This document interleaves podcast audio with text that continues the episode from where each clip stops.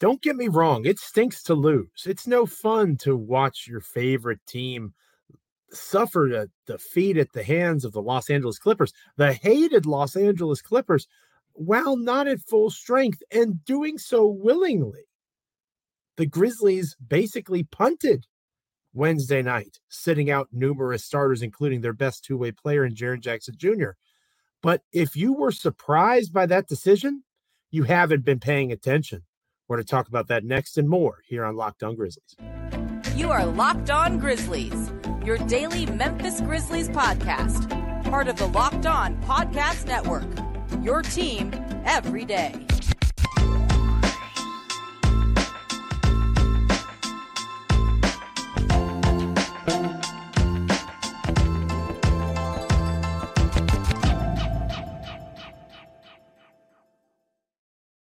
Hey, hello there. Welcome to another episode of Locked On Grizzlies. I am your host for this episode, Joe Mullinax, flying solo. The wonderful DeMichael Cole focused on covering the, I don't want to say debacle because that's not really the right phrasing for it, but the loss. That is indeed what happened on Wednesday night. The Grizzlies fell at the hands of the Los Angeles Clippers. Home winning streak snapped. Overall winning streak snapped.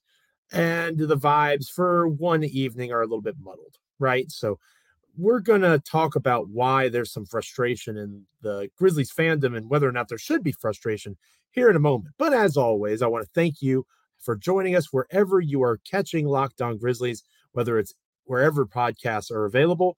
We are free and available wherever you get your podcasts as proud members of the Locked On Podcast Network. You can also check us out over on YouTube. Rate, review, subscribe, like, comment, all those fun things. It is all good and all appreciated as we continue to build and develop Locked On Grizzlies. It's been a very successful month of March. We are grateful for that. Another month of growth here at Locked On Grizzlies. We're going to continue those vibes going into the playoffs. I promise you that. So Memphis loses to the Los Angeles Clippers, and that's not overly surprising, right? The Clippers are a playoff team in the Western Conference. They have good depth. Eric Gordon, they have guys that can score. Russell Westbrook can turn back the clock as he did against Memphis, and we'll talk more about that later on in the show. So losing to Los Angeles is not necessarily the worst thing that could have possibly happened to the Memphis Grizzlies. There are far greater problems that could have surfaced. But it's the way that the Grizzlies chose to not put their best foot forward that has some fans frustrated this Thursday morning. Taylor Jenkins and the Grizzlies staff, GM, medical team, put blame or responsibility on whoever you see fit, chose to not play Tyus Jones, Jaren Jackson Jr., Desmond Bane, John Konchar in the Clippers game. Now, context matters. It was the third game in 4 nights, second game of a back-to-back. The Grizzlies had been grinding pretty hard, literally speaking, in terms of playing a lot of basketball in a short amount of time. Despite the youth of the Memphis Grizzlies, which is often something that is brought up as a counter to the point I'm about to make, that is still a lot of basketball to play. Let's talk about how much basketball the Grizzlies have played from Friday, March 24th, through last night, the 29th, against the Clippers. They played the Houston Rockets, the Atlanta Hawks, the Orlando Magic, and the Los Angeles Clippers. So that's a Friday, Sunday, Tuesday, Wednesday. The only day that the Memphis Grizzlies, or 2 days, I should say, that the Memphis Grizzlies did not play basketball were Saturday and Monday. That's a lot of basketball to be played in a pretty condensed stretch of time. So the Grizzlies make the choice to sit Jaren and Dez and Tyus, to a lesser extent John Konchar, because he was questionable going into the game. The previously mentioned 3 were doubtful. Not to mention Steven Adams was already out. Not to mention Brandon Clark, of course, still out. Memphis was severely underhanded. Here are some names that got more time than they normally do. Kennedy Chandler playing 13 minutes. Kenneth Lofton Jr., getting 9 minutes. Jake LaRavia, 22 minutes. And there were good things about the run that they got, especially LaRavia. We'll talk about that more later on in the show.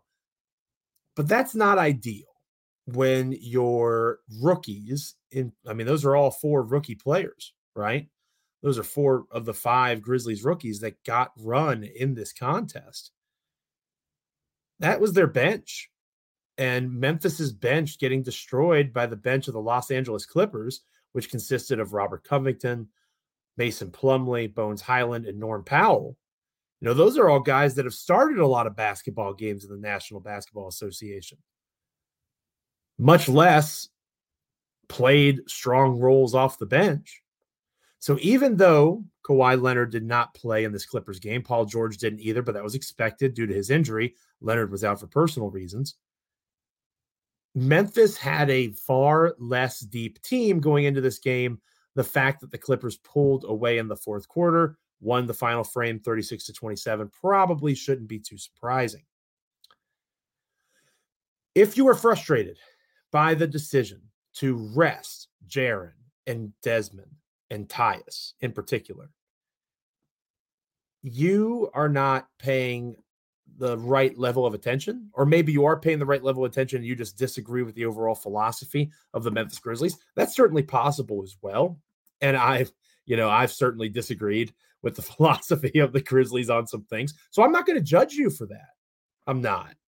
You can have an opinion, of course. Everyone's entitled to it.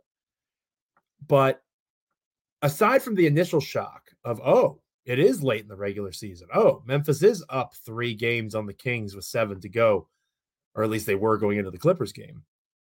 Oh, they're playing the Clippers again on Friday.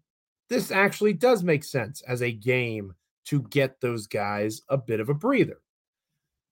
After the initial shock, that was my takeaway. There is a lot of frustrated people out there. Why did we punt this away? These guys played last night. They have the capacity to be able to play. You are doing load management. It sucks. For the fans in attendance that bought tickets, I can understand that frustration. And obviously, you want the team to win as much as possible. And the Grizzlies were in a position to win this basketball game, even with all the names that I listed being out. But I want to just bring up 2 numbers in particular. We're not supposed to talk about numbers a ton on a consistent basis, but I think there's 2 numbers that are pretty relevant to this conversation. So the first number I am going to give you, dear listener, dear viewer, is the number 32, and that is the average number of minutes going into the Clippers game on Wednesday. He played 35 against the Clippers, that Ja Morant logs per game, 32 minutes a game. That number is 77th in the entire National Basketball Association among all players in terms of minutes played per game. 77th. Now, again, there's guys like Cade Cunningham there included in that, only played 12 games all year. So he's probably a little bit higher than that 77 number when you take complete games played into account. But still, 77th, that is a pretty drastically low number, and he's number 1 on the Memphis Grizzlies. So that means there are multiple teams in the NBA that have multiple guys ahead of the number 1 minute per game generator for the Memphis Grizzlies. Here's your next number, 2,054. That is the amount of total minutes played that Dillon Brooks logged going into the Clippers game on Wednesday night. Dillon Brooks played 34 minutes against the Clippers. So obviously that puts him up at 2,088, something like that. I'm not a math teacher or a math guy, but I think that's correct off the top of my head. So let's even include that 34 on that 2054. Let's say it's now 2088. And let's say nobody else played. Obviously, other teams played, so some of these numbers might have changed. That would make Dillon Brooks around 70th in the National Basketball Association in terms of total minutes played and still number 1 on the Memphis Grizzlies. So what's my point? My point is this. The Memphis Grizzlies are about load management all year long. It's not just a one-game thing. They purposefully play guys less minutes per game, as we see with Ja Morant, and they purposefully play them fewer minutes, per game, as we see with Dillon Brooks. It's not like Dillon Brooks has missed a ton of time due to injury, right? He's been one of the consistent presence presences for the Memphis Grizzlies. He's missed games because of suspension. He's missed a couple of games here and there for nagging things, but he's played 68 games. Here are some names of guys that have played in less games than Dillon Brooks and yet have still played more minutes than Dillon Brooks. Damian Lillard, 58 games. Kyrie Irving, 57 games. Joel Embiid, 62 games. Anthony Simon, 62 games. You getting the picture? The Grizzlies have been monitoring this from the beginning. This is part of their medical staff's plan. This is part of their hope to remain fresh for the regular season's end and the playoffs to come. You can disagree with that philosophy if you want, but this was almost certainly a game that this staff selected and said, this is a night to get a majority of our guys that have been a key part of this winning streak a night off. I have a sneaky suspicion they'll be ready to go on Friday, and I have a sneaky suspicion that the game will look a little bit different, especially if Kawhi Leonard plays. But to be frustrated by this, you have to understand that, again, after the initial shock of just watching them all play the night before, it's not that surprising because they literally do it through the way that they coach and train and develop this team and this roster. Is it the right call? The playoffs will tell us, I suppose. We'll see how fresh they are. We'll see if they've gotten the desired effect and impact from these limitations and from purposefully putting these restrictions in place. But it's not a shock that this occurred, because it is very much a part of how the Memphis Grizzlies have conducted their business, especially these last couple of seasons. Speaking of the business that the Memphis Grizzlies have conducted, we'll get back to on-the-court conversations, looking at what went wrong against the Los Angeles Clippers on Wednesday night. We'll talk about that next here on Locked On Grizzlies. But first, this episode of Locked On Grizzlies is brought to you by Ultimate GM. I am a huge fan of this game. It is extremely addictive. I don't know if you've given it a shot yet or not, but you most certainly should if you haven't done so far. You have all sorts of fun things that go along with this game. If you've ever fantasized about being an NBA GM, you need to give Ultimate Pro Basketball GM a shot right now. It allows for you to manage every strategic aspect of a franchise, playing through seasons, leading the franchise to glory as you build a historic dynasty. You deal with personalities. You hire coaches. You trade. You train. You navigate free agency and the draft. All of this in a realistic game world that is pretty challenging. Ultimate Pro Basketball GM, completely free, playable offline, play on the go, and as you want, when you want to. Locked On Grizzlies listeners get a 100% free boost to their franchise when using the promo Locked On in the game store. So make sure to check it out. To download the game, just visit probasketballgm.com, scan the code, or look it up in the app stores. That's probasketballgm.com.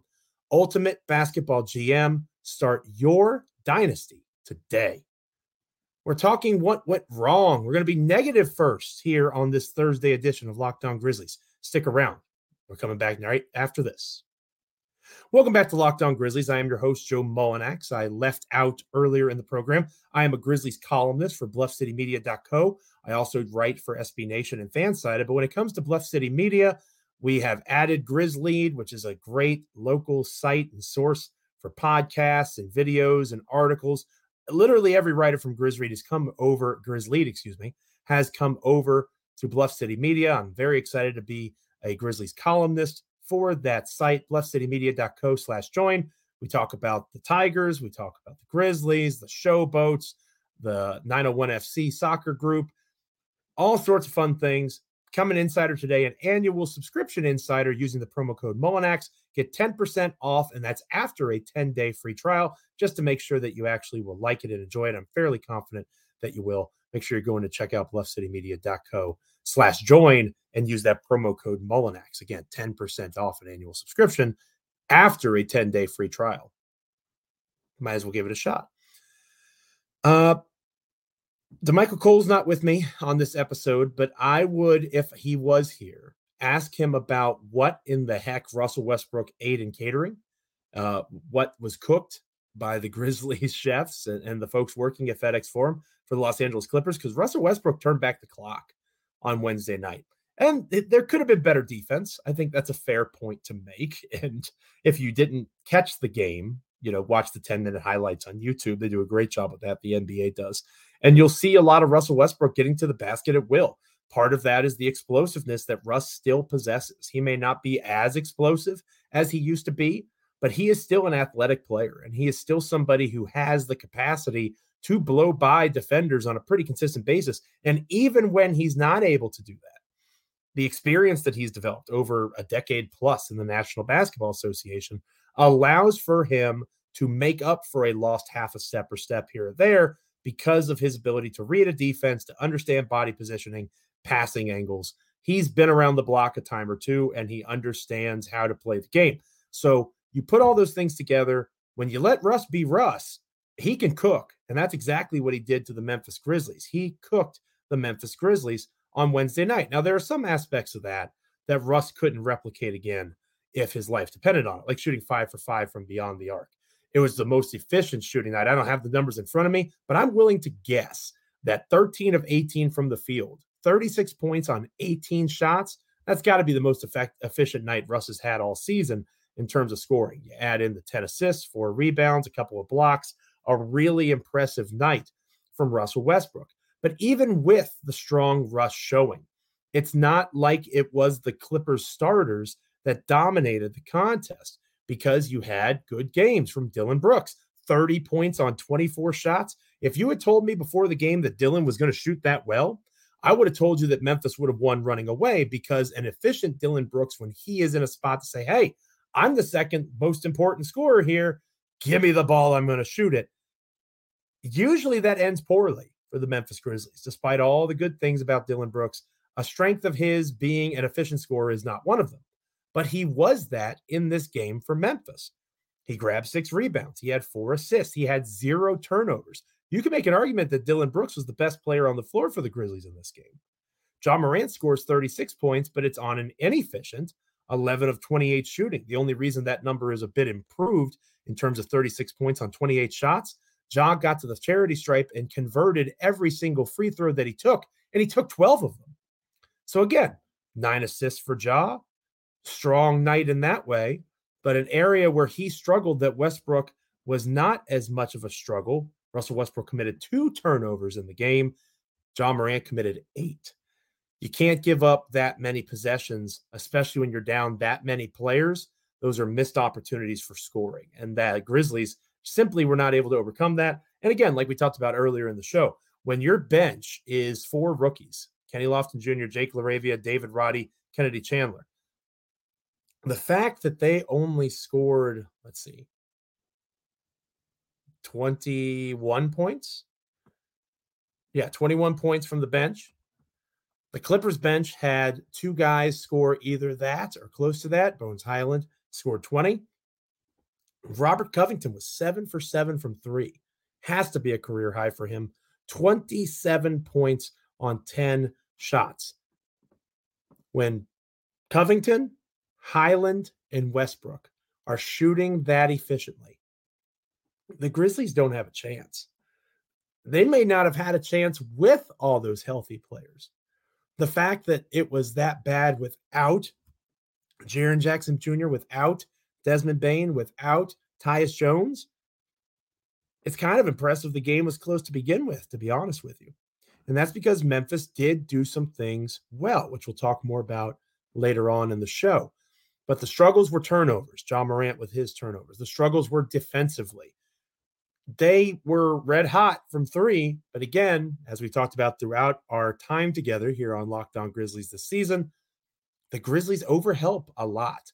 And when that happens and you have guys that are not comfortable in rotations, you're going to get a lot of open 3s in the corner. You're going to get lots of good looks. And the Clippers converted them on this night.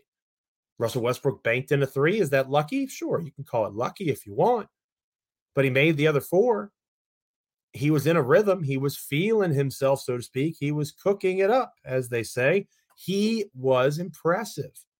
And he's capable of doing those things if you allow him to.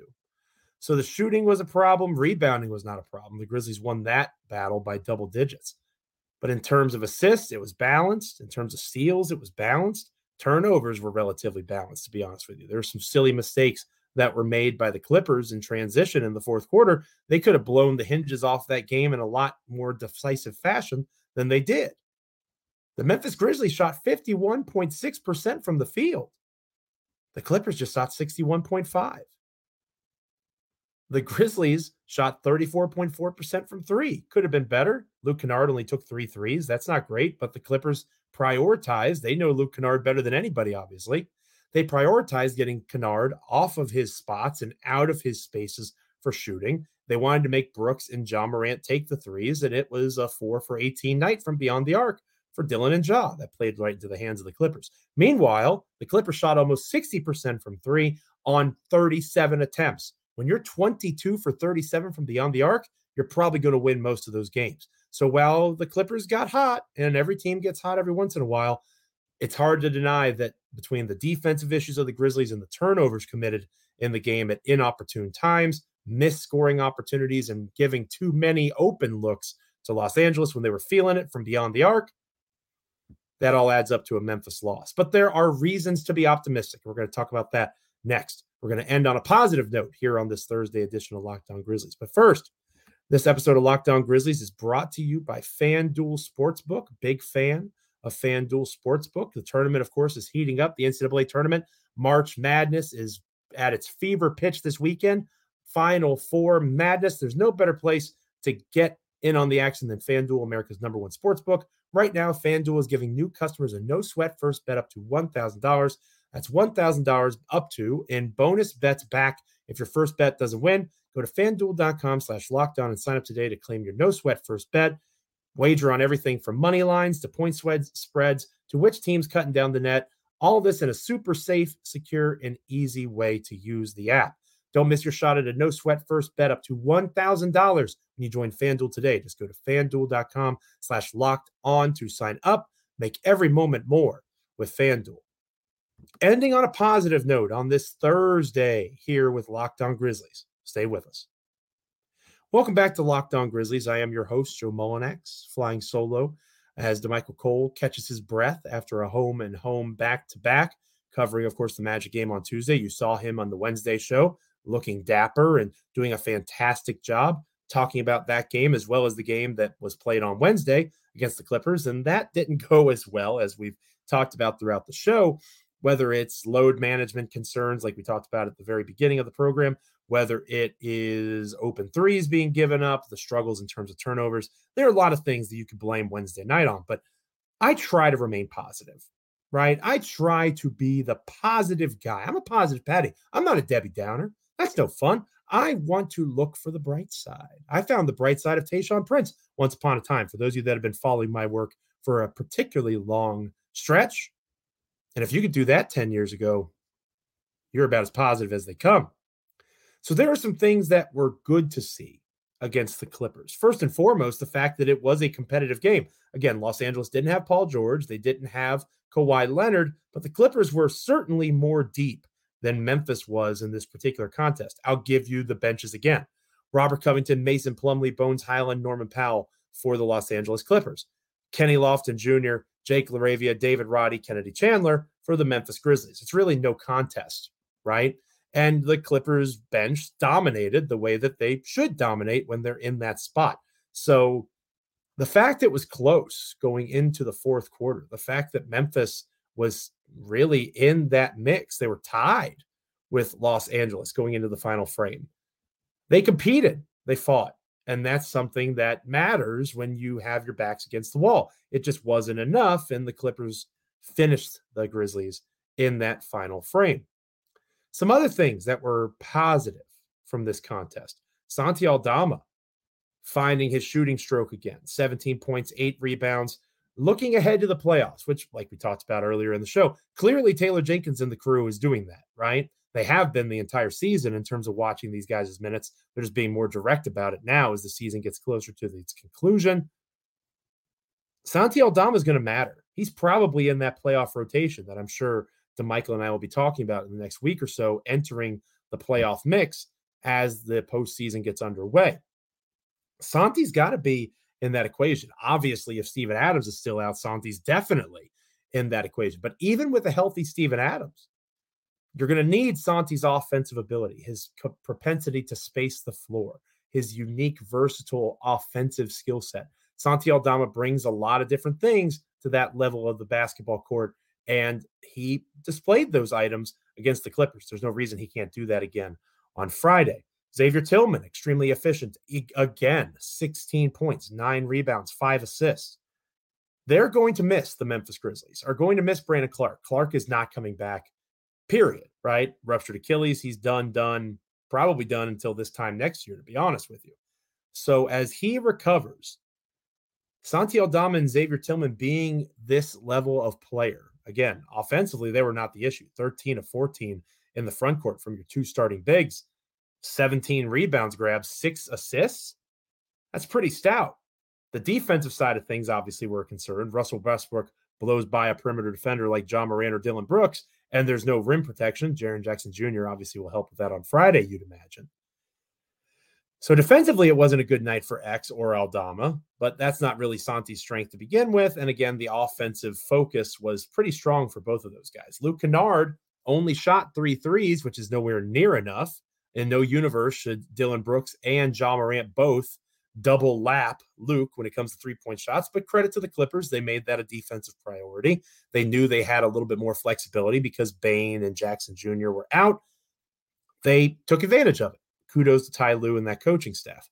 But Luke Kennard showed the ability to be able to make opponents pay for doing that to an extent, right? He was 4 of 6 from two-point land. So that's nice. He also had an and one in the contest, or he made one free throw, showing that he was getting to the basket, being aggressive.